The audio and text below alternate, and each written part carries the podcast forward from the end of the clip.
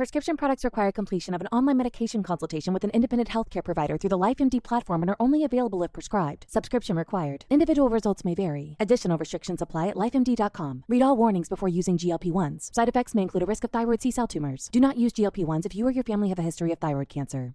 If you've struggled for years to lose weight and have given up hope, did you know you can now access GLP 1 prescription medications through LifeMD? LifeMD is now offering eligible patients online access to GLP 1s, the breakthrough prescription medication that can help you lose body fat and weight. Listen to what people are saying. You just take your shot. It doesn't feel like you're on a diet. What I wasn't expecting it to do was to shut off the food noise. This was life altering. And if I can do it, I feel like anybody can do it. And here's the best part your insurance may cover 100% of the cost of your medication. So go to trylifemd.com to have your eligibility checked right now. Get started today at trylifemd.com. That's T R Y L I F E M D.com.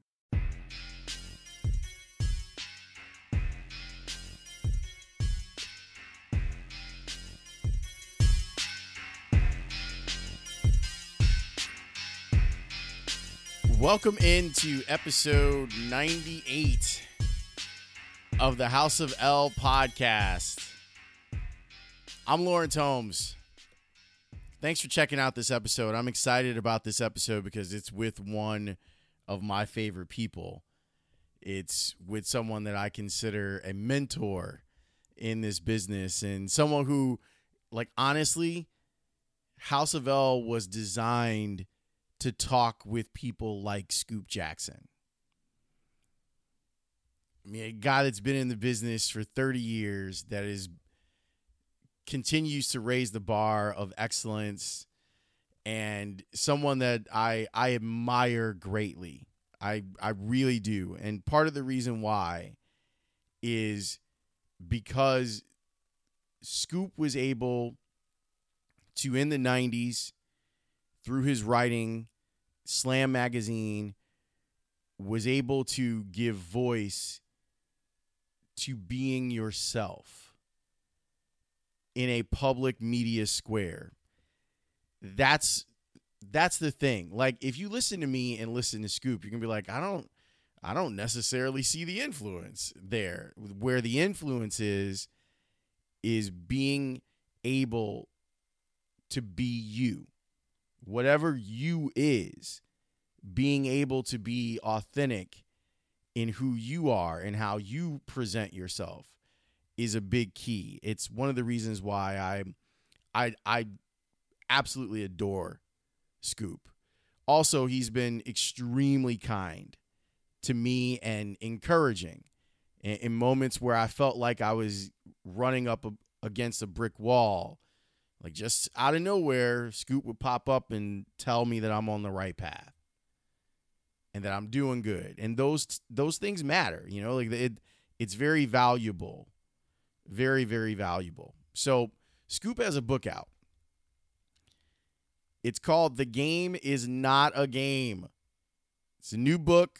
There's supposed to be a big party this week, but obviously, with the way things have gone, where we're trying to do a better job of social distancing because of coronavirus that's been postponed. But the book itself the book itself is still going to be available. I got a text from scoop last night that the book is going to be available on march 17th it's available in bookstores online through amazon and haymarketbooks.org so if you want to check out his book, The Game is Not a Game, I recommend that you do.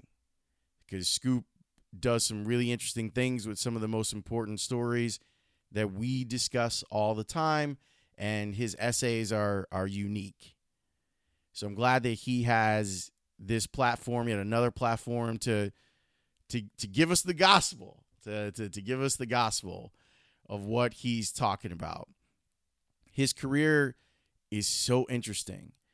And if you're like, wait, I think I know Scoop, the place where he's most prominent right now, outside of his own writing, is in those opens on Sports Center, where the biggest stories, whether it's the national championship game or the Super Bowl, he's lending voice, both literally and figuratively, to those stories. So it was a real treat. We did this via Zoom, which is I'm glad I I learned how to use Zoom over the last year because I do think that it's going to be a way for people to connect while we're disconnecting socially. And I'm I can tell you that I'm I'm working on changing my curriculum for my class at DePaul because we're going all online and Zoom will be a big big portion. So it sounds a little bit different. I still think it sounds really good and honestly I think it sounds better than phone lines for the for the most part. But I'll get to that on the other side of the interview. By the way, this podcast is being brought to you by Cork and Kerry. I know that Cork and Kerry had to kind of change things up with St. Patrick's Day, but when we do get to a point where you want to gather and watch sports, that's a good place to do it. So thanks to to Bill Guidey for being a supporter of this podcast. CorkandKerry.com is where you can find out the most information leading up to this week. We're also brought to you by the Autumn Paper Company. That's right. I'm still using paper. Why? Because it really helps me. I, I really helps me. I figured out that while I can keep notes on my phone, I'm very much helped by having a legal pad available to write stuff down. And it helps me remember things to tell you the truth. So if you're looking to get some paper, some cleaning products, aha, office supplies, office furniture, the Autumn Paper Company in Homewood, you should check them out. 773 551 0237. Again, that's 773 551 0237. And when you call, ask for George. He'll help you out. All right, on to it. Scoop Jackson is one of my favorites. You're going to hear a lot of stuff. We're going to spend some time talking about the Bears quarterbacking situation and Deshaun Watson and Colin Kaepernick. We're going to spend some time talking about Slam Magazine and the NBA, what it is like to cover Michael Jordan, and all sorts of stuff.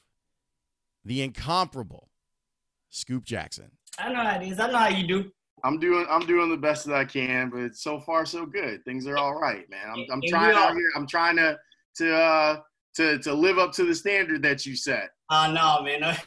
No, no, no, no, no. I, I, I didn't set a standard, man. you talking I, about? I, it's so weird, man. I, I got into a conversation with uh, Cameron Smith. Right, that's my man. We were talking. He said, he said, you know, there are two people that if they ask me to show up, I show up. He's like, you and Scoop Jackson. He's like, y'all are like my Yodas. And I was like, no, no, no, no, no, no, no. I was like, Scoop Yoda.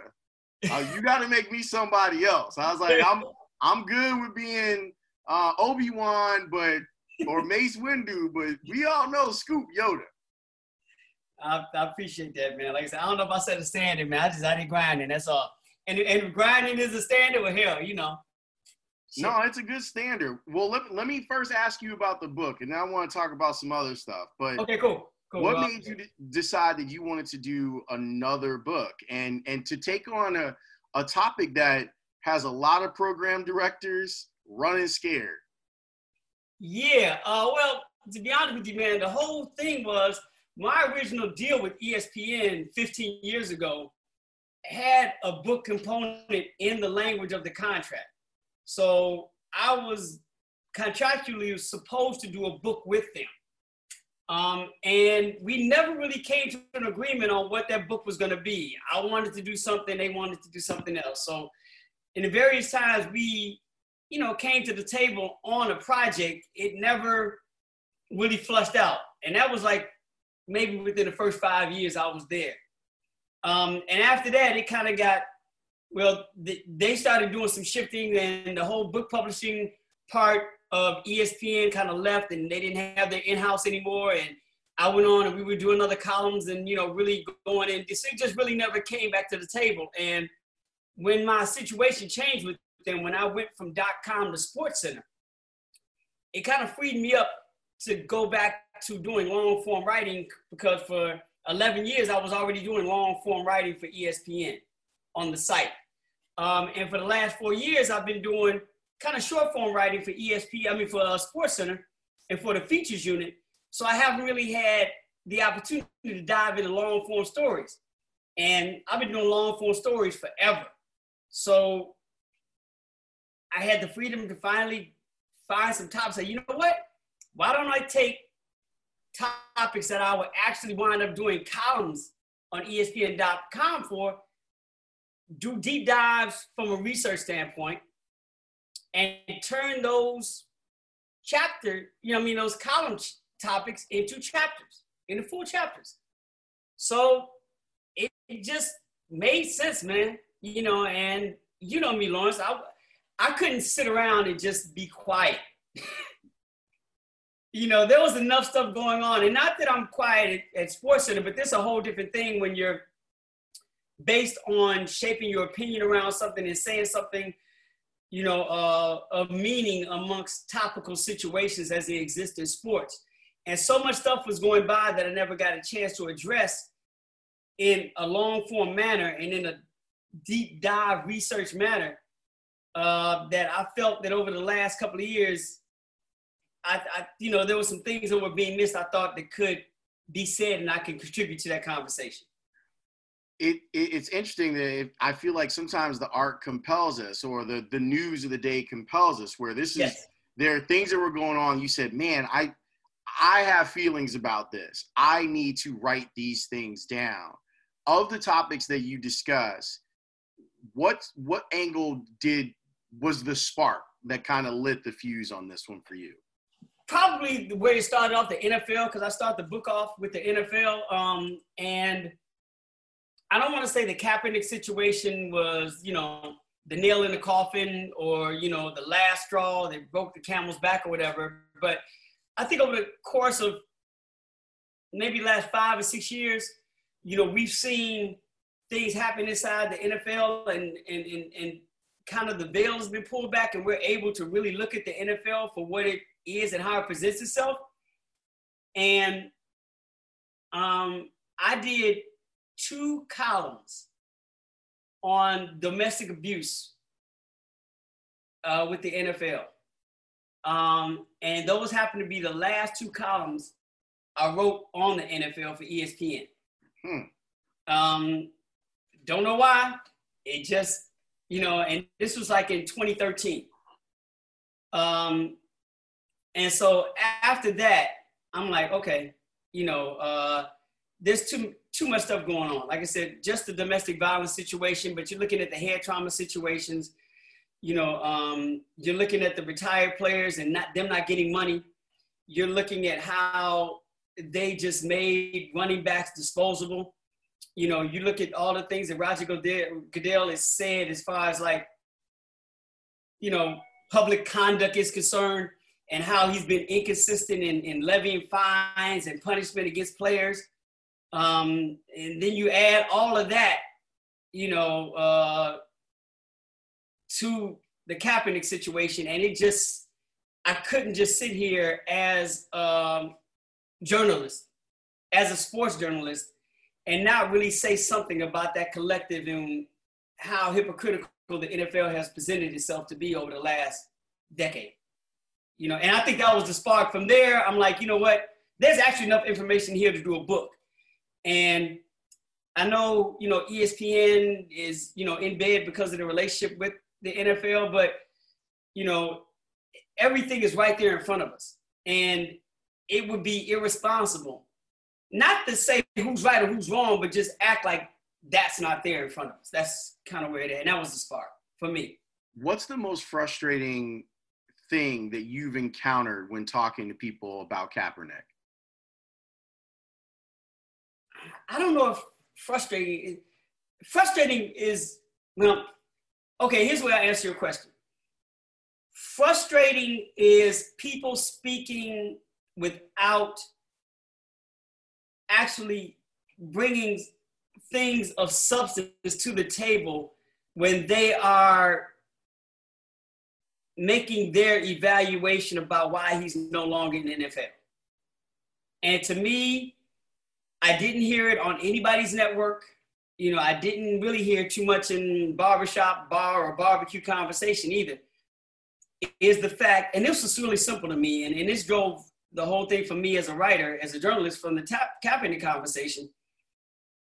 I needed somebody to explain to me how a guy who finished the season he last played as I think the 26th ranked quarterback in the NFL from you know just overall QBR rated. He was ranked number 26th in the league.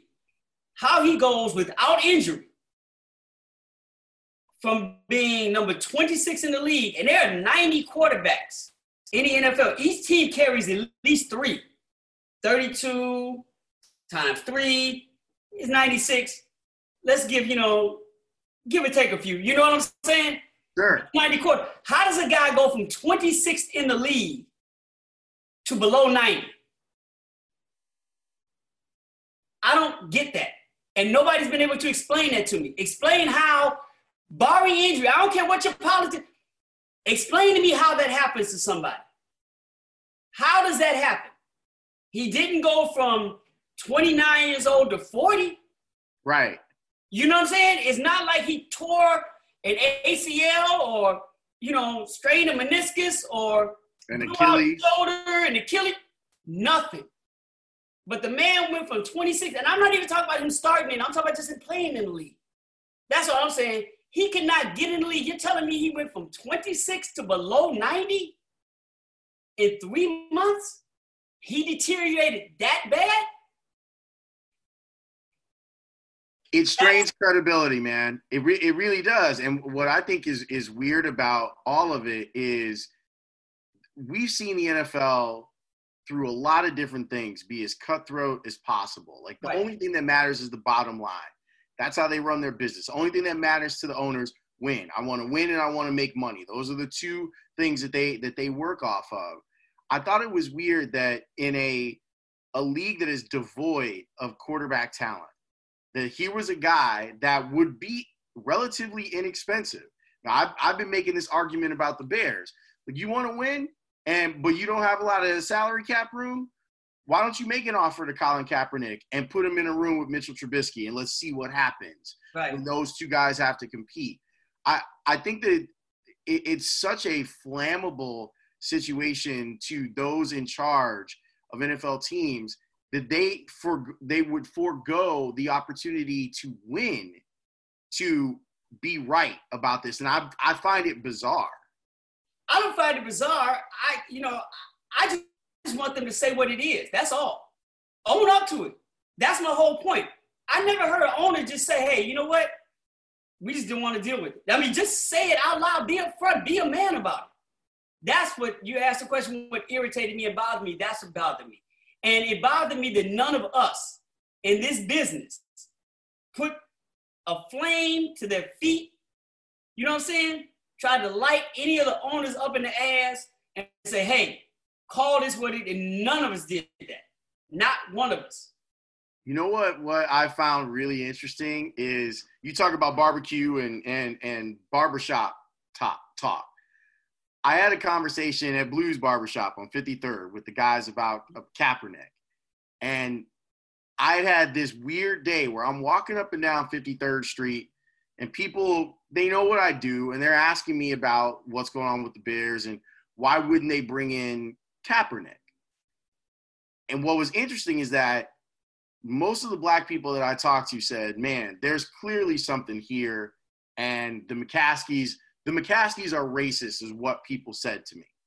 And I said, you know, I, I'm I'm uncomfortable saying that, Right. but I understand why you feel that way. What I thought was really interesting was having the platform that I have at the score and getting interaction with white fans that had come around and were like, it's really strange that no one has brought Kaepernick in. And it's really strange that the Bears haven't brought Kaepernick in. Lawrence, do you think race has a, a part in this? And I took that as a small victory, Scoop. Right. There were people that were sitting there and their eye, it took you know three years of this. Right. But, but their eyes like going, I've eliminated every possible thing Right. here. The only thing that I'm left with is is there a racial or bias component to this? Exactly. And that's to my point. If we go back to 2016, three years ago, the evidence, and everybody's into numbers now, the evidence is right there. Once again, how do you go from 26 to below 90? That's right there. So now you could you, you could have started eliminating three years ago. But my question to you and what you've encountered, I'm trying to find out what makes the McCaskeys different than any other owner in the NFL. Why are you singling them out as being quote unquote racist when nobody else is doing anything?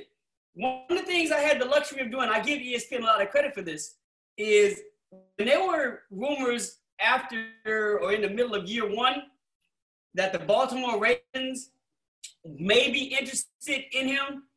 And sports says, hey, you know, Scoop, do you have an opinion on this? If he does get with the Baltimore Ravens, if he does get back in the league, would you like to write something on it?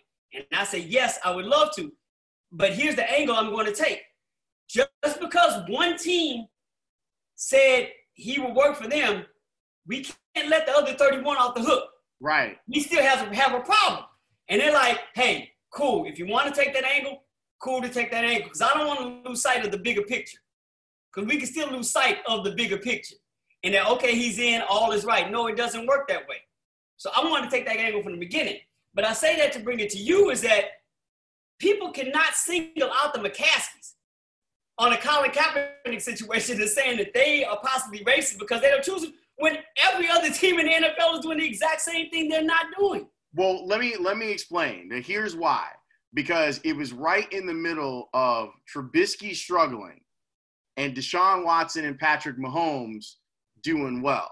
Right. And and people, you know, going back over the 2017 draft are going, well, wait, why didn't they draft Deshaun Watson? Why wouldn't they have been happy with Deshaun Watson or Patrick Mahomes? Now, there, a lot of people just say Mahomes is a unicorn and nobody knew, which I think is bullshit, but that's a, a whole nother conversation. But the but the Watson one, when it was reported by the Tribune that the Bears never met with him, Mm-hmm. that was the thing that kind of sparked that conversation. Because people were like, well, wait, the guy won a national championship. He beat up Alabama's defense, which is the most like pro ready defense. Why in the world would they not meet with him? And that's where they go, well, where where the the white fans of my show were like, is do you think that these things are connected to them not wanting to have them not wanting to draft a black quarterback as their number one overall pick. And then it kind of evolved into the conversation about Kaepernick. That's that's why you're right. Like it's not for for my view, it's it's a tad myopic because I'm focusing on Chicago. But that's where it came from. With people trying to understand what was it that allowed Ryan Pace to go, no, I'm not going to talk to the guy that won a national championship at the quarterback Right. spot. Right, right. And I think that's been the narrative with, about the Bears for years. This is not a new conversation. I just look at it as, you know, Kaepernick is a whole totally different situation. You know, it's totally unique.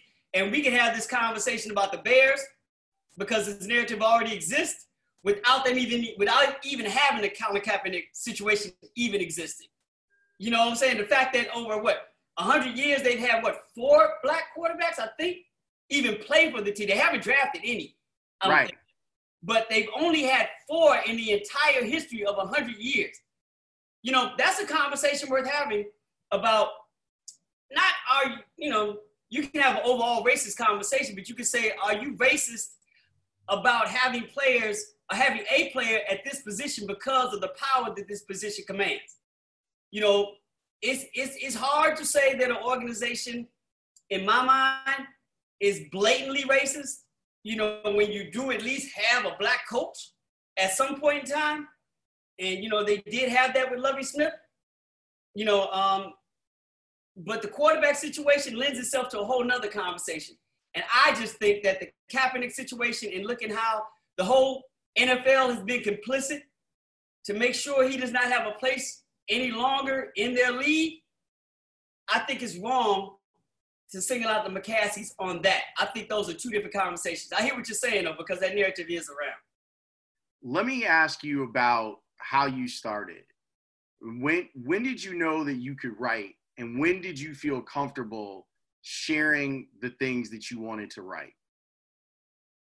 Um, I knew I had the ability to write at a certain level when um, I got into graduate school because of my letters of interest I sent in.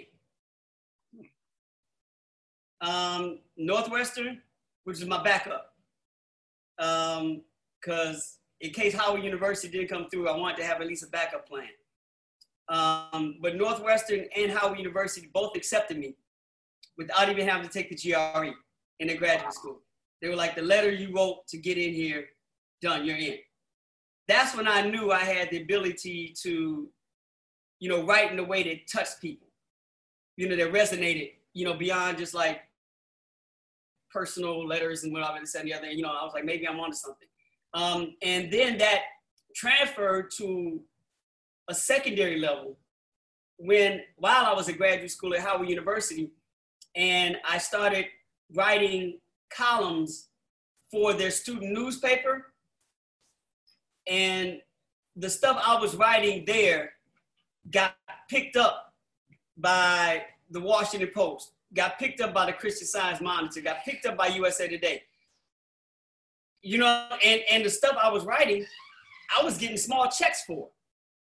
And at the time, I'm in grad school. I'm um, I'm doing my graduate practicum at BET, you know, as an associate producer, producing shows. But I wasn't getting any money for that.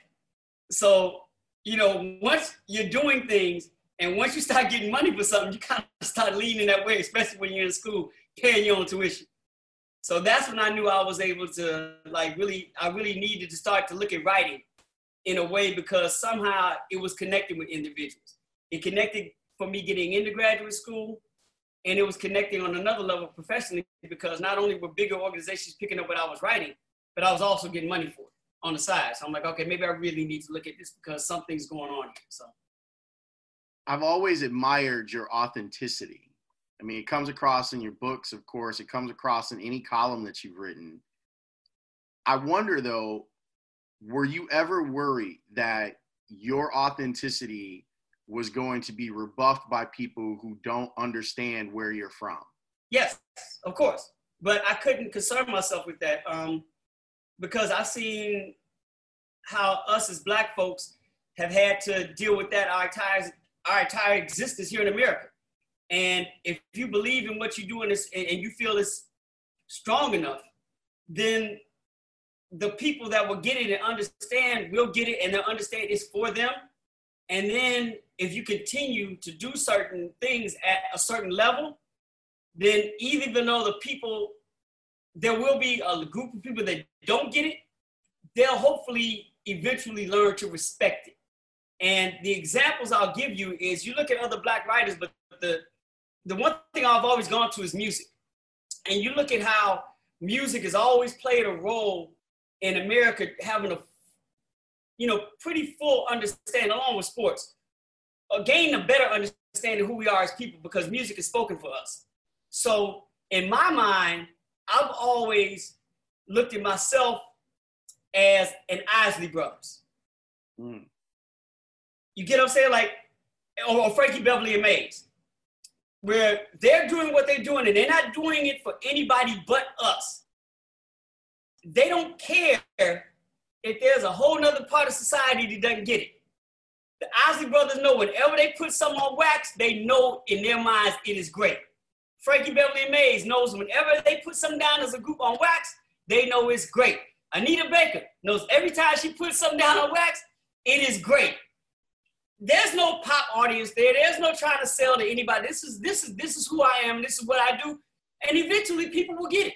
And if you go through the history, Berry Gordy and Motown. That was not for that was not pop music. That was black soul music made for us. And eventually people came along and recognized and respected it. I've always tried to walk in that path with that mindset. that yes, I know there's gonna be pushback, but I can't, you know, I can't shorten or lessen what I feel is my authentic voice and is my best contribution to this game, to this genre, by trying to commodify what I do for somebody else who may not get it. If I do it well enough, they'll come around. If they don't get it, at least they respect it. It comes across even when you do opens to big things on Sports Center. Like hearing you do an open for the national championship game. Right. Like right. It comes across. And I wonder what type of feedback do you get from the the folks at ESPN? Because I hear it and and I hear I hear Chicago. Like I hear the south side of Chicago. Now that might be because we know each other, but I hear it. So mm-hmm. what do they say when when they hear it? I think over a period of time they've gotten it. Um, I give ESPN a lot of credit. They have, you know, we've we've we've butted heads on a few things over the course of 15 years, but for the most part, they've allowed me to be me. And, you know, that comes good and bad.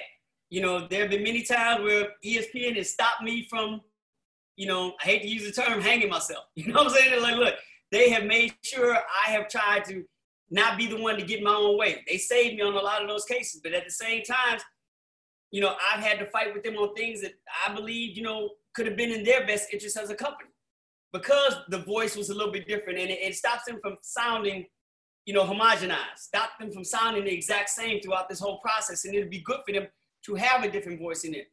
So there's always been, you know, a, a dance that we've done, but it's been a dance out of respect. So over the course of 15 years, I, I think, you know, they just, hey, Scoop, do you.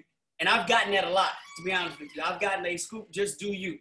And, you know, with Sports and stuff, I think they want that voice because I think they'll know that Tom Rinaldi is a different voice. I think they understand that, you know, um, whoever else is a different voice. I think they understand, you know, that, you know, Shelly Smith and Sarah Spain and, um, you know, even my man uh, uh, uh, Jay, you know, is, they're different voices.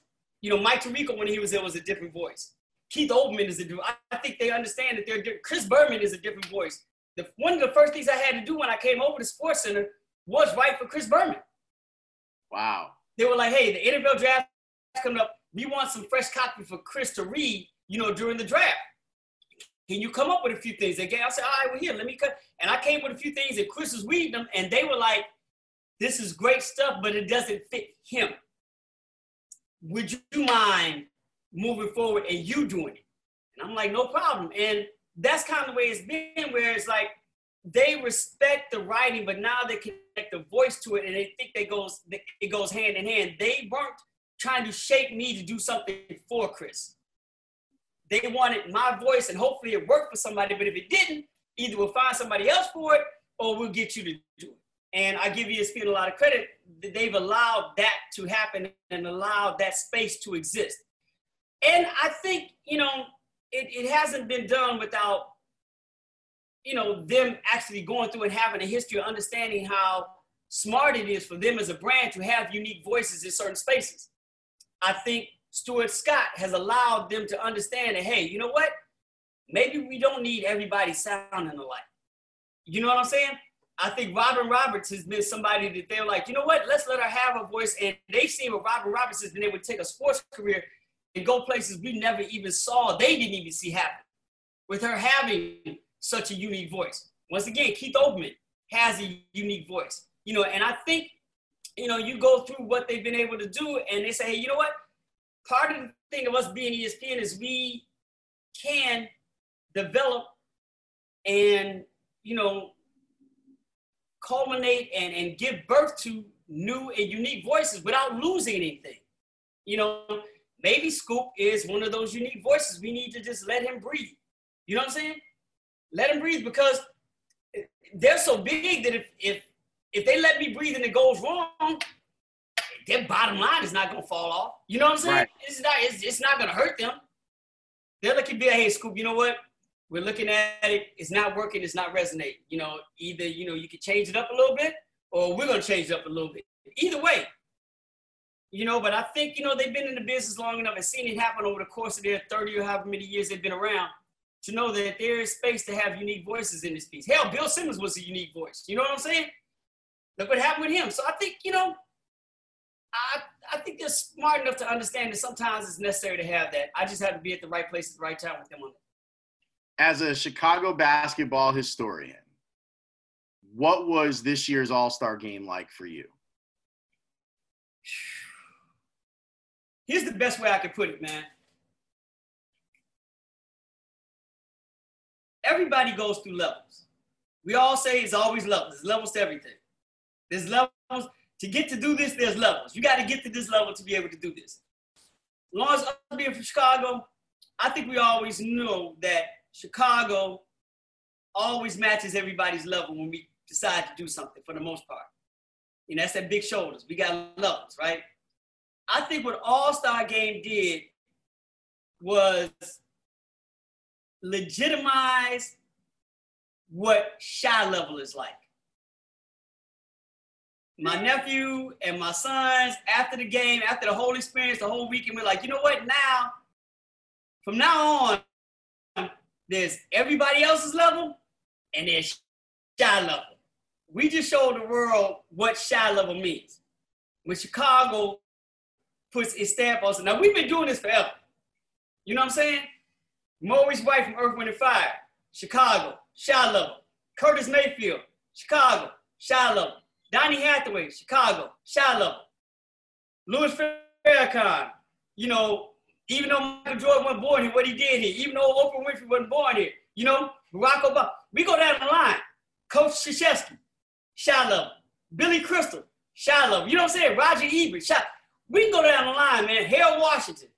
You know, we go down the line. There's a level that we do things that separates us from everybody else to do things great. And I think the All Star game really solidified what Chi level looks like. That's the best answer I can give you. What was cool for me is that a lot of times nationally, when Chicago is put in the spotlight, the spotlight is centered on downtown. Here's Yes. the beam, here's the lake, here's Lou Malnati's pizza, here's maybe the river. Maybe they'll show you the river. But What I loved about All Star was the way that the west side and the south side of Chicago are often portrayed is negative. yes, And, and I felt like that was the most represented nationally that the South Side and the West Side have ever been. Like it, it was crazy to Yeah, me it was. to, to see Common up there speaking poetically for seven minutes about Chicago, to see kids doing footwork Yes, at the All Star game, yes. house music being played in between In- in breaks. commercials. Yes, exactly. Thank you. it, it just felt as if there was a and it was so poetic to me because I, I left for All Star Saturday night and you know it had been shitty outside like all Right. week. And we were like Chicago going to Chicago uh, Right. everyone's here. And that night the sun came out and it warmed up like right before everyone got to the United Center. And I just felt like we really we put on like we actually we we did our best version of ourselves for for company coming over and it couldn't have gone better But we did the best version of ourselves for ourselves too, because, you know, a lot of times, man, we have to prove to ourselves what our own value, what our own worth is to us. You know, I think sometimes in Chicago, we fall victims to letting the outside world dictate how we feel about ourselves and let the outside world dictate what we know we're capable of. And we know we're capable of being great. You know, we wear that Chi thing with a sense of pride that is probably equal to, you know, people from, you know, Sao Paulo in Brazil or Lagos in Nigeria or, you know, people from Bed-Stuy in Brooklyn. We wear, uh, we wear who we are. And sometimes it's not about just the outside world because we can't really control that, but we know ourselves better and we know how great we can be. And I think not only did we show the outside world, we proved something to ourselves that we needed to hear and show and prove to ourselves so that we can get back on track for basically understanding what we're capable of. You know, and and and not only for what you're talking about, about what was seen on television I'm talking about what was going on that people who weren't here in the city and didn't see on TV didn't even see. Just the day-to-day functions.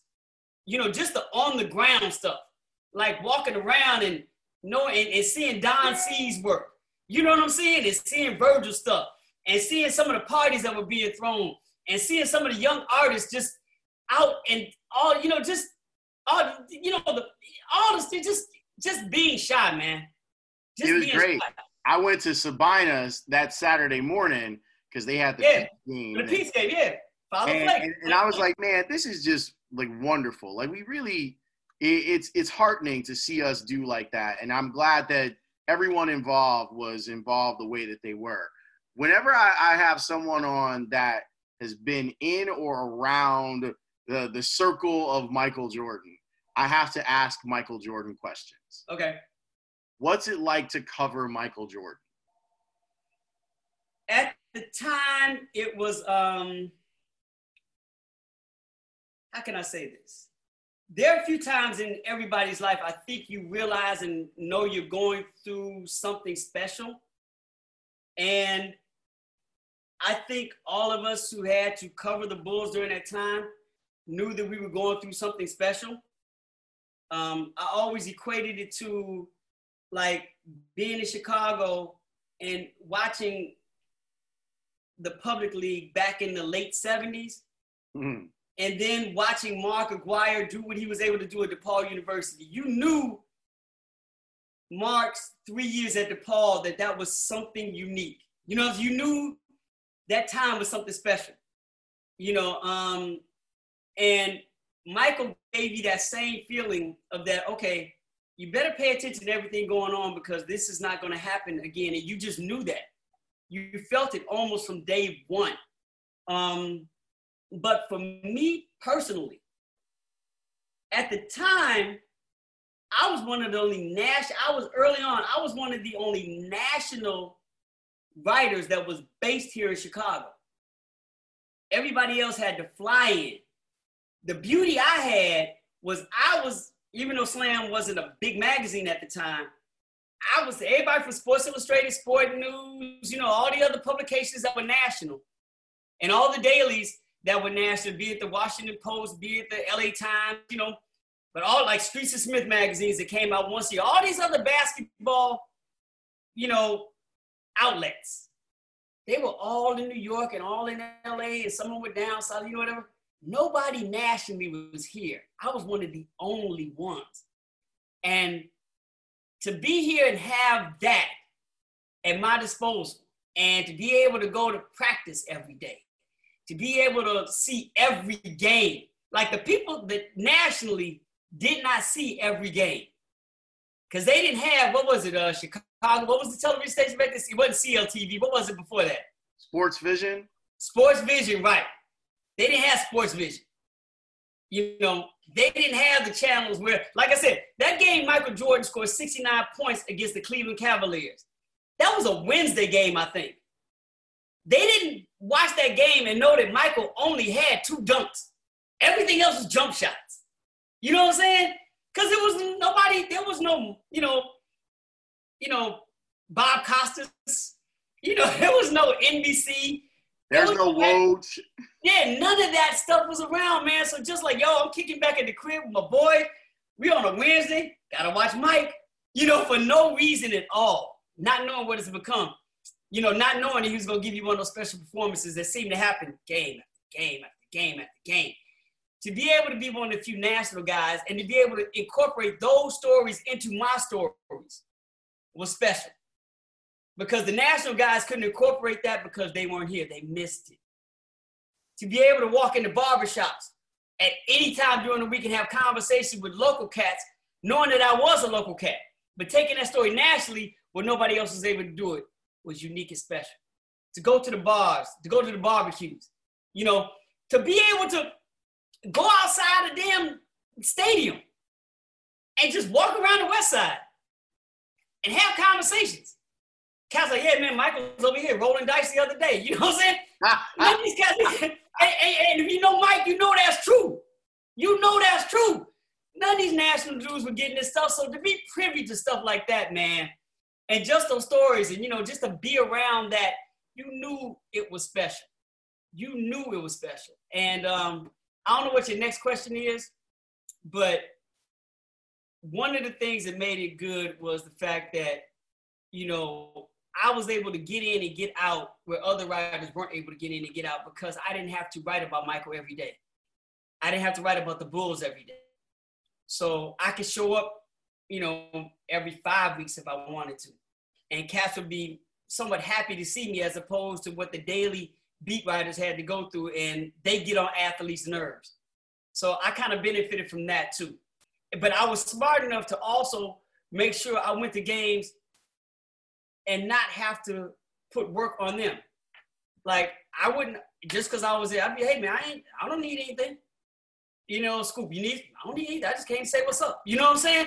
And that goes a long way over the course of like, you know, 10 years when you're dealing with this run that they had. You know, because when somebody is happy to talk to you, that makes your job a lot easier and it makes the content that you're going to get probably much greater because there's a comfortability there. You haven't gotten on people's nerves and you haven't overstayed your welcome. So all of that plays in what that experience was like, you know, for me, you know, um, covering the Bulls at that time. Slam Magazine holds a very special place in the hearts of basketball fans of a certain age. Yeah. What was it about Slam that did that? I think it goes to your question earlier about the authenticity. You know, I give Dennis Page as a publisher a lot of credit. He wanted to do a magazine that was basically anti-Sports Illustrated. You know, he wanted to do a basketball um, a basketball magazine that was true to the culture of basketball, not the game, the culture of the game. And you know, we were lucky enough to not only find each other, but he was also lucky enough to find uh, a guy by the name of Tony Gervino to basically run and oversee and shape the magazine for what it became. You know, um, and I think that's why it touched a lot of people and still to this day touches a lot of people in a way that most other publications or, you know, outlets are because it's rooted in trying to be authentic to the culture of the game. And that, that comes with flaws. That comes with not having to apologize. That comes with not having to shape yourself into something that you're not that comes with not really worried about who your advertisers are. You know, that comes with a lot of components inside of this game that, you know, a lot of people function uh, or cannot function without in this game. You know, Slam was able to basically build itself up with being able to function with things that a lot of other publications weren't able to function without. You know, and at the root of that is what you said earlier. It was that it was that authenticity. You know, now um, that didn't translate to us trying to just be lazy and just trying to keep it real. You know, we still try to compete with the big boys as far as our content was concerned. We just tried to stay as true to the subject matters we were speaking about as much as possible. When Kobe passed away, how did you take it and what is there to learn from his life? Uh, one, I took it bad because of the way the information came to me, and it came from my sons. And um, Kobe was such a, you know, major part of their lives, you know, um, because of the relationship they were able to build through me and my connection with Kobe and seeing him all the time and how he's just always, you know, being Kobe. And that relationship built on what you just said earlier, what Slam Magazine meant to certain people at a certain age. But Kobe is from that group you know, he was in high school when Slam Magazine was around, so it was a big deal to him. You know, when he first met us, we were like superstars. Mm. You know, seriously. You know, and the same thing with like, you know, the Kevin Garnett's and the Stephon Marbury's and the LeBron Jameses. You know, we were the magazine that they read coming up. So just like, you know, the Gary Smiths, you know, and the Rick Rileys of Sports Illustrateds were like stars to me, wanting to be a writer or whatever, you know, we were stars to basketball players because we were speaking their language to them and we were staying true to the culture of the game. So by the time we met Kobe, we were like, he, they, you know, we've had players ask us for autographs. you know, wow. we, we've had players running up to us like, yo, I want my slam score. I want my slam score. You know, when players run the other way from the media, we had them running to us. So we were able to build a relationship that was very unique when it came to athletes. And Kobe being one of those high school athletes that was raised, you know, on Slam magazine, not only in America, but it was one of the few things he was able to read in Italy that connected into a game and to the sport and to the culture that he wasn't getting where he was living at the time. You know, so over the course of having that be how our relationship started, it trickled down to my kids. You know, from the day he met them, it's like, yo, come here, young, you know, come here, young fellow. You know, and he's like 20 years old, and they're like three and five, you know what I'm saying, or whatever. But he's holding them like, you know, like they're my nephews, you know, it's just so when they found out about it, they hit me and they're in Philly in New York right now. So they were like, Dad, is this true? And I'm like, ah, it can't be true. You know, Mm-hmm. And I'm like, let me, you know, find out because they're like, only thing we're getting information from is TMZ. And of course, and you understand this, working for a, a large network or, or sport network, you know, you become the first point of contact to find out if it's verified or not. It happened to me. I was I literally got off the plane at the Super Bowl and people were texting me like, "Is this true? Like, is this true? Right, right, right. So I tried to look around, do whatever I could, and I couldn't find anything to confirm anything. So basically, what I did is I called our ESPN NBA editor at ESPN.com, and I, you know, I hit Royce up. I said, Royce, I just want to know is it true? he said, Scoop, we're about to verify it publicly in two minutes. And I'm like, damn. Like they were going through their process. He's like, we're, we're about to confirm it in two minutes. And I'm like, wow. So I had to call them back and then I had to call my wife. And not only, you know, my wife and Kobe had a unique, you know, relationship the same way. She loved Kobe to death, but it was also her favorite player, period. Just whether she had a connection with him or not. She, Dirk Nowitzki and Kobe Bryant are the two players she, like, that's it. That's all, that's all like, and Allen Iverson. But those are her holy grail players. But Kobe, because they really, really developed a relationship, you know, over the period of time, you know, um, and I was like, I gotta call her. And it's one of those things where, you know, all right, how you break this news to somebody who you know that this is their favorite player, but it's also a personal connection with this.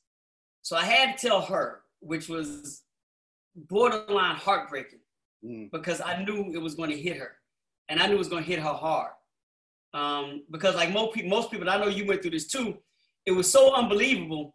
She responded with the Kobe who. Like there's only one Kobe. You know who we're talking, but they don't even want to believe it. But after telling her, I had to go back and deal with my sons. And that was really bad for me because, you know, they're 23 and 21 years old, right? But they're still your kids. And you know, this is hitting them personally. And for you not to be able to wrap your arms around your kids, you know what I'm saying? Mm-hmm. They're not together. You know, say one's in Philly, one's in New York you know, they don't have any family around and to basically tell them that somebody kind of inside their family has died. Somebody that means a lot to you has died. And the one thing you always want to do as parents is be able to wrap your arms around them, whether they want it or not. And to not be able to do that in that moment still fucks with me. You know what I'm saying? It still does to this day. You know, um, and that's what kind of made it a lot more difficult because if you come to my house, one of the first things you see when you walk in here is a picture of Kobe. When you go into my office, one of the first things you see is an image of Kobe. When you come to the second floor of our house, we have a huge painting outside of our bedroom of Kobe. You know what I'm saying? Kobe had a unique non-family role in this household as if he was family. There wasn't a floor you walk on and his presence wasn't there. So it took on a different meaning over the course of weeks because people that know us knew how close he was to us and not wanting to speak out on it from a journalist standpoint made it that much more difficult because I didn't feel even as close a relationship that I had with him. I thought it would be superficial even for me to say something about it. Um, but I was able to find a way from an ESPN standpoint to write something for them in case they needed it. Mm. Um, I said, because I didn't want to speak for the sake of speaking. And I saw a lot of people doing that, and I didn't want to fall into that trap. I didn't want to fall into the trap of just speaking about Kobe just for the sake of speaking about him. I didn't want to fall into the trap of speaking about Kobe for me. You know, if I was going to say anything about Kobe, it would be about him, it would be about his family, not about me. I didn't want to internalize that. So I was able to write something that looked at what you said earlier, the bigger picture and what he meant. You know, and the one thing I took from it, Lawrence, is that there are very few times in everybody's life where that singular something happens to one individual that makes us reflect on our existence. And I think Kobe, because it was so unexpected, because of who he was, and because, at least in the NBA, when you're dealing with basketball, you know, and this is no disrespect to like, you know, Pete Maravich, you know, and the others who, who happened to die young, but Pete's the first one that comes to my mind. And I'll go with sports heroes and I'll throw Roberto Clemente in there also. And this is no disrespect to them. But if you look at the NBA and how the NBA always seems to celebrate their history, and at some point in time, there's always a recognition of Bill Russell. There's always a recognition of Kareem Abdul-Jabbar. There's always a, a recognition of Walt Frazier. You know, there's always a recognition of Bill Walton. There's, you know, you you know, before he died, there was there was a recognition of John Havlicek. You know, when you go through the Elgin Baylor is always there, Jerry West is always recognized. You know, you go through the history of the NBA, their great players seem to just grow old. You know what I'm saying? They've always been a part. The NBA always recognizes them. So there's, there, there seems to be a sense of immortality with them. Like NBA legends don't really die. They're always around. You know what I'm saying? And for Kobe to hit the way he did changed that entire belief system. It changed that narrative. It's like, oh my God, he's supposed to be almost the immortal of all the immortal ones. We're supposed to be talking about Kobe the same way we talk about Bill Russell. You know, we're supposed to see him into his 70s. And when we didn't, if you take that component along with the, you know, it very rarely do superstars die at this age, and the way it happened and how it happened, his death made us look at our own mortality and realize that yes, we are actually going to die. I think that hit a lot of people personally. Like, yeah, we believe in death, and maybe some friends of ours died, but then there's a sense there some of us are immortal.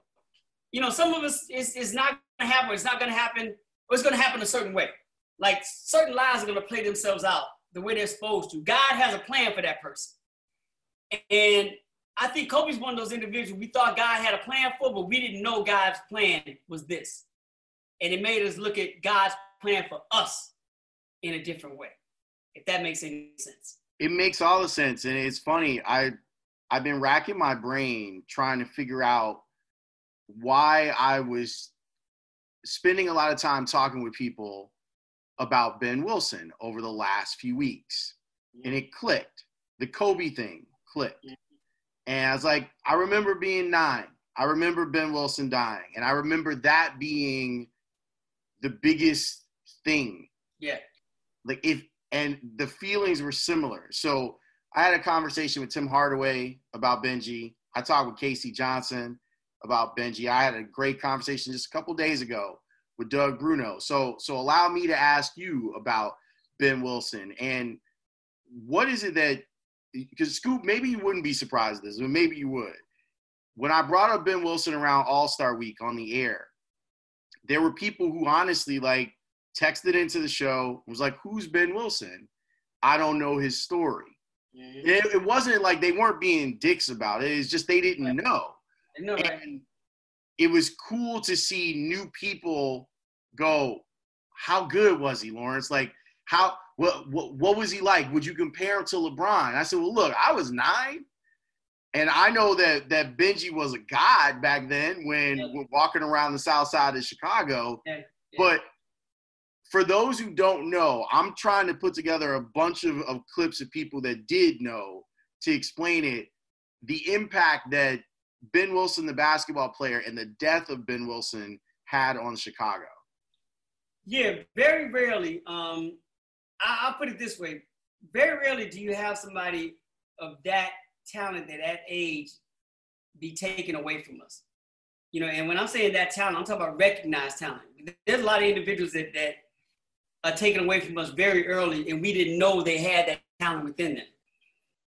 But here's a kid that was 18 years old that had been ranked the number one high school basketball player in the country. I think I'm be, I think I'm very specific here. I think he was the first in the history of Chicago to get that honor. Now, if you think about all the other players that you know come from this city, they even came before him. You know what I'm saying? The Quinn Buckners, the Cazzie Russells, the George Mikans. You know what I'm saying? Legendary Hall of Fame players. None of them had reached the pinnacle of being the number one high school basketball player in the country. Mark Aguirre, Isiah Thomas. We can go down the line. None of them. Sonny Parker, Rickey Green, Paxton Lumpkin, Charlie Brown, Jeff Hornacek. We go down the line. Like I said, cast it in the Hall of Fame. Cast it some of the, you know, considered some of the greatest of their era. You know, none of them had become number one in the country as a basketball player. So I say that all to say that puts into context how great Ben Wilson was. Period. Period. Period. Six eight, wasn't as thick as LeBron, but he was the first. He was like Anthony Davis before Anthony Davis, and I say that to say is he's the one that went through that growth spurt when he grew mm-hmm. seven inches in a short period of time, and he never lost his guard skills. You know, the nickname he was given was Magic Johnson with a jump shot you know, because he came a few years, you know, after Magic at six eight was doing his thing. Um, and he was a kid who basically was once he became six eight, he was a basketball prodigy. You know, and the, the, the comparison I can make to those younger individuals now, literally, the comparison I can make that they'd understand it is literally he's Anthony Davis, except he went from six one to six nine, where Anthony went from six two to six eleven. But it's the exact same height situation. It's the exact same skill set. You know, it's the exact same ability. The only difference is that Anthony Davis was at a small school, and Ben was at Simeon with Bob Hambric. You know, which is more of a quote unquote power. You know, I'm saying Simeon wasn't a powerhouse at the time, but it wasn't perspective. You know what I'm saying? It wasn't right. off the uh, school, right? But that's it's, it's the exact same story. They both wound up being number one player in high school, you know, and and to me, you know, taking almost all things in consideration, you could look at what Anthony Davis became, and you could project what could have happened to Ben, you know, uh, to Benji at the time, because that's the way it was supposed to play out. That's the exact way it was supposed to play out. So, who was Ben Wilson? Anthony Davis. That's exactly who he was, who he, who he became, and that is the best answer to how great he could have been and um, how great he was at the time. You know, now keep in mind, you know, one one of the things I I I appreciate that I was able to do in the course of my career was, and this go back to Slam Magazine being a national magazine, we were the first people to ever write a national story on Ben Wilson. You know, um, it, his his story was a local story until the it was my second issue. My yeah, I came to the slam in issue number three, and issue number four, Tony Gervino was like, "Hey, yo, what do you want to write about?" I'm like, "Man, there's a story here in Chicago about this kid named Ben Wilson. You know, they're New York guys. Well, we don't know nothing about him, you know. But once again, they trusted me with the story. So I was able to finally tell Ben Wilson's story on a national level and give it a national spotlight. And um, that still means a lot to me, but because because of that story, in Slam Magazine back in whatever, 94, whatever, however long it was ago, um,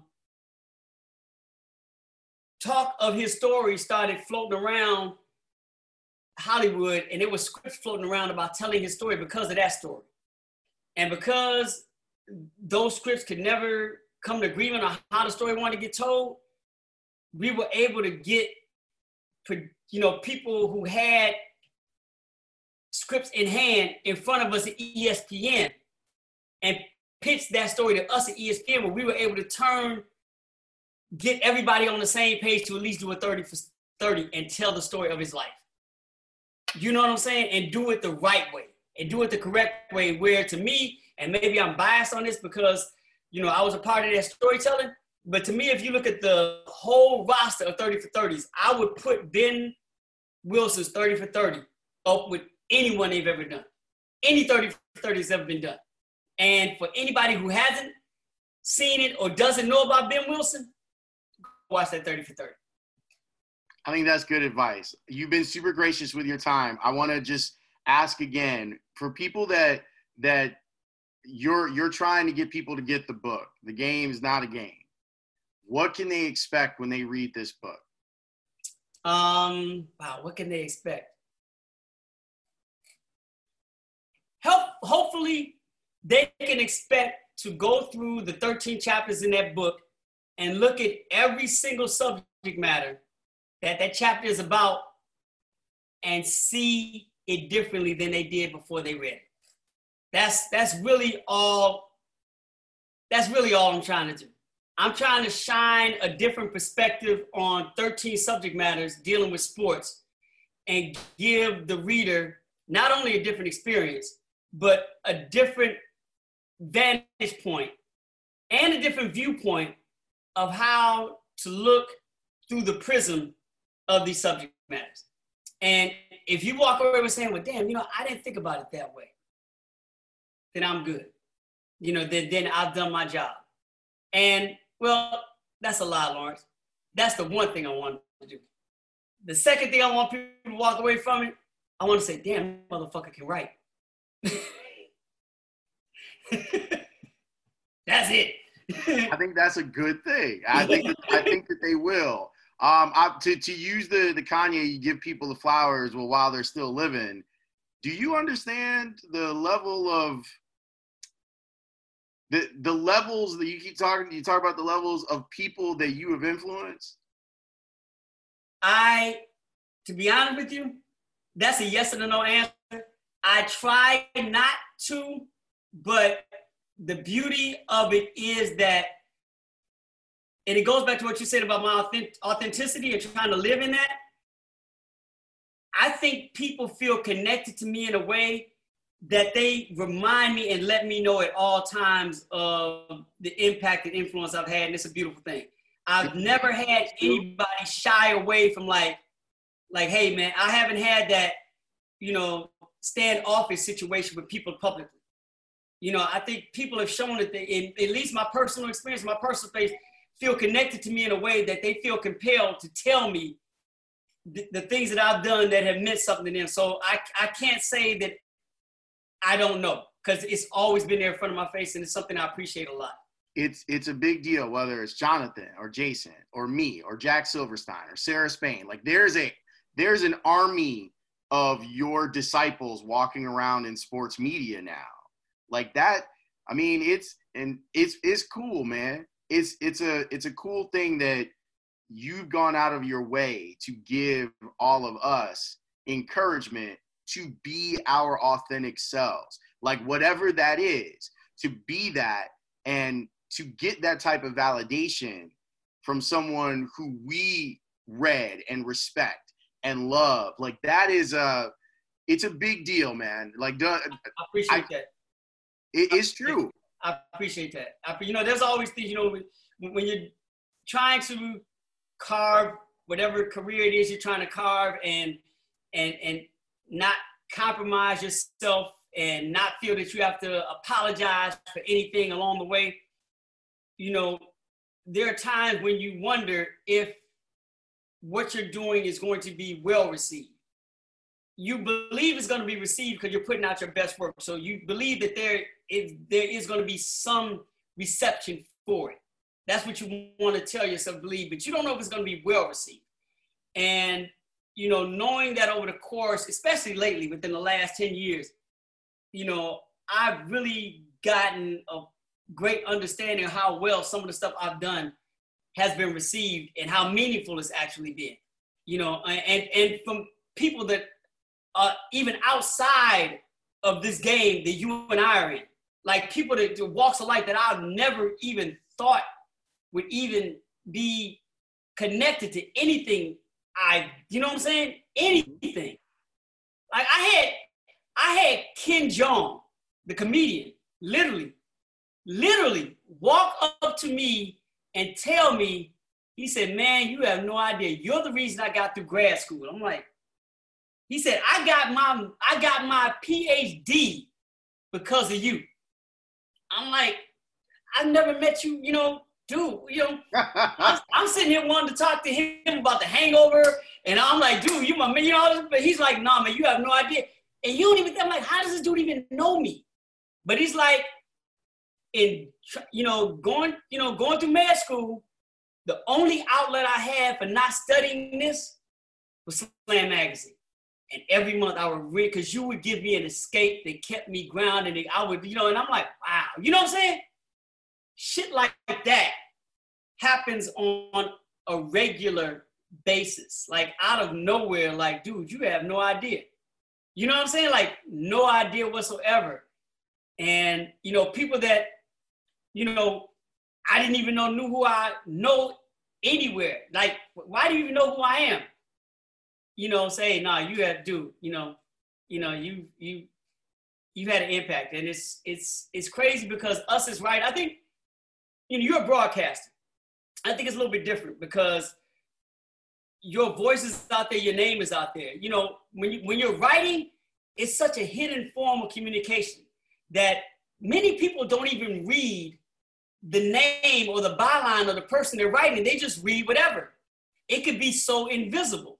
So I'm still, even after being in this thing for damn near 30 years or whatever, I'm still shocked at times when people recognize and connect me to the work that I do.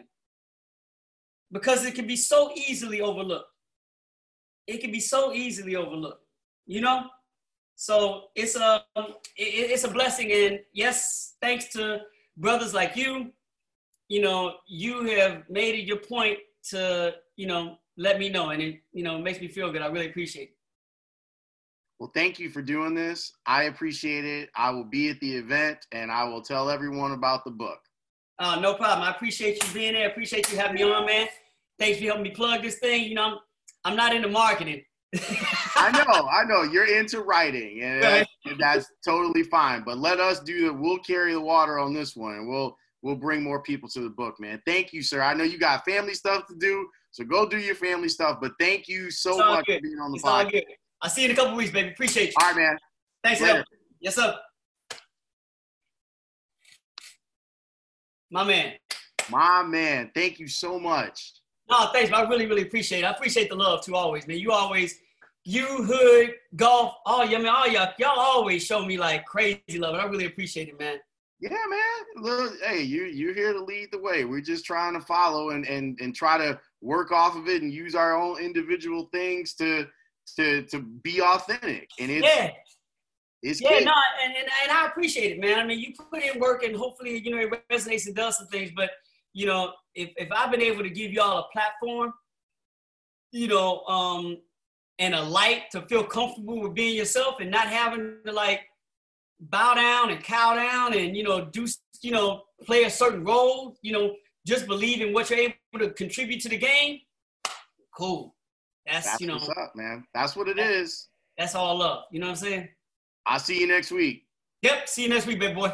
Okay, so obviously we're not gonna have the get together for Scoop's book, but you should still order it on Amazon. The game is not a game is the name of the book. The game is not a game. It will be available March 17th on Amazon and haymarketsbooks.org. All right, let me talk about what's going on and everything that's happening kind of around us all. It has been a week filled with stress for all of us, for everyone, because the impact of coronavirus worldwide and now how it is affecting America. A lot of us are having a difficult time trying to figure out how to best protect ourselves and our loved ones, and then the larger communities. I am someone who has Crohn's disease. So to to give you an idea of I'm one of those people that's at risk. And I say that because I just want you to understand that you could see me on television and be like, "Oh, well, you know, nothing's wrong with Laurence." So I know he has Crohn's, but you know, that's just a digestive situation. Well, it's autoimmune.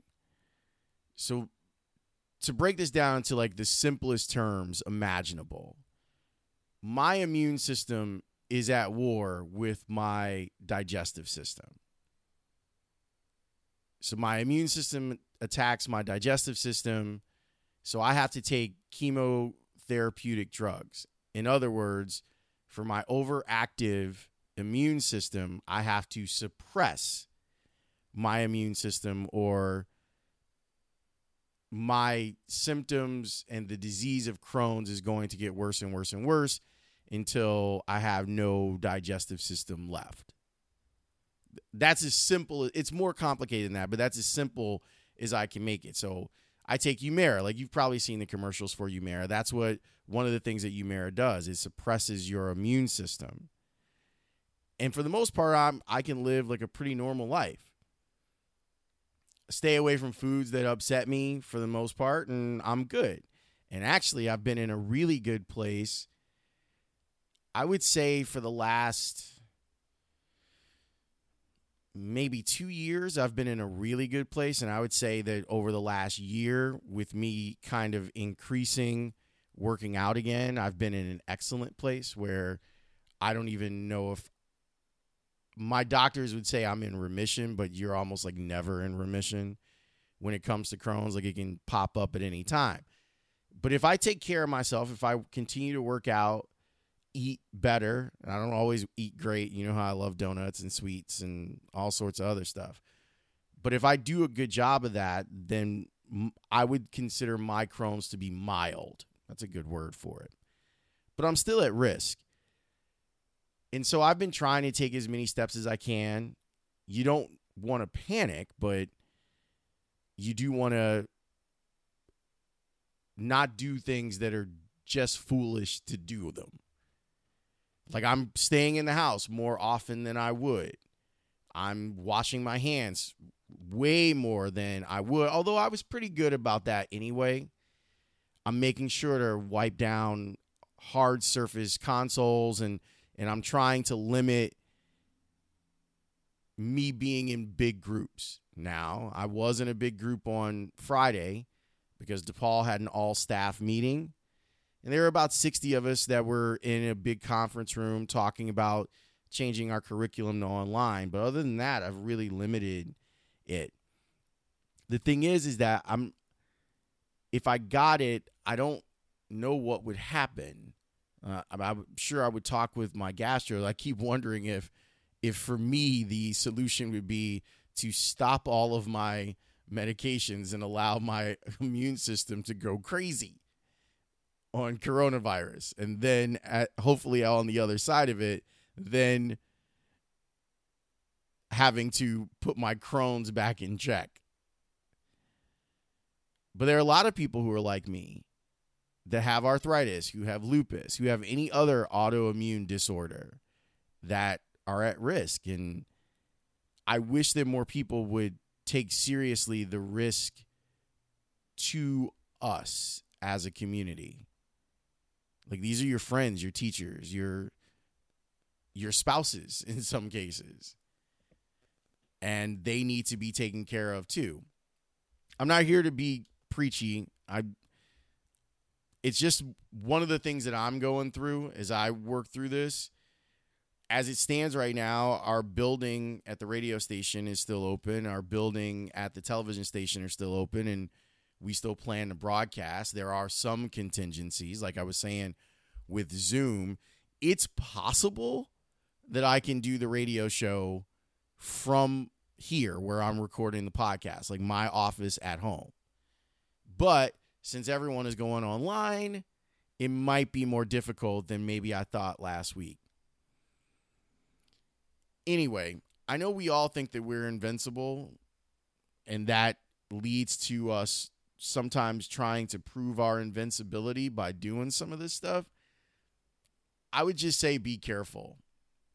I would also say take as much of a break from social media as you can. It's hard when you work in media, raising left hand, um, because we need to stay informed on everything that's going on. I think it's amazing that the NFL was like, we ain't stopping. We're gonna we're gonna sign these contracts and we're gonna do this collective bargaining thing and all that good stuff. But I have to kind of keep abreast of what's going on. It can be overwhelming, even for me. And like vetting what I find to be credible versus not credible or helpful versus alarmist has been a real exercise in media discipline. So that's where I'm at. But I'm glad that I got a chance to talk with Scoop because that dude just makes me happy and he makes me want to work harder. And that's one thing I've I'm I'm gonna churn out content, man. Whether it's podcast, probably mostly podcast, or the radio show, I'm gonna churn out podcast because uh, content because I know people need it. They they want to escape for a, a, an hour at a time. And I'm sorry that I drag that this conversation into it. So I'll just end the podcast. All right. Thank you very much for listening. I already got a couple of really great episodes already like taken care of. So next week we'll have a new episode and the week after that I got a new episode and the week after that I got a new episode. I did a good job of getting ahead. And doing some of this stuff remotely has actually been helpful in that regard. I hate to sound like Jerry Springer, but take care of yourself and everyone else. I'll talk to you next week. Peace.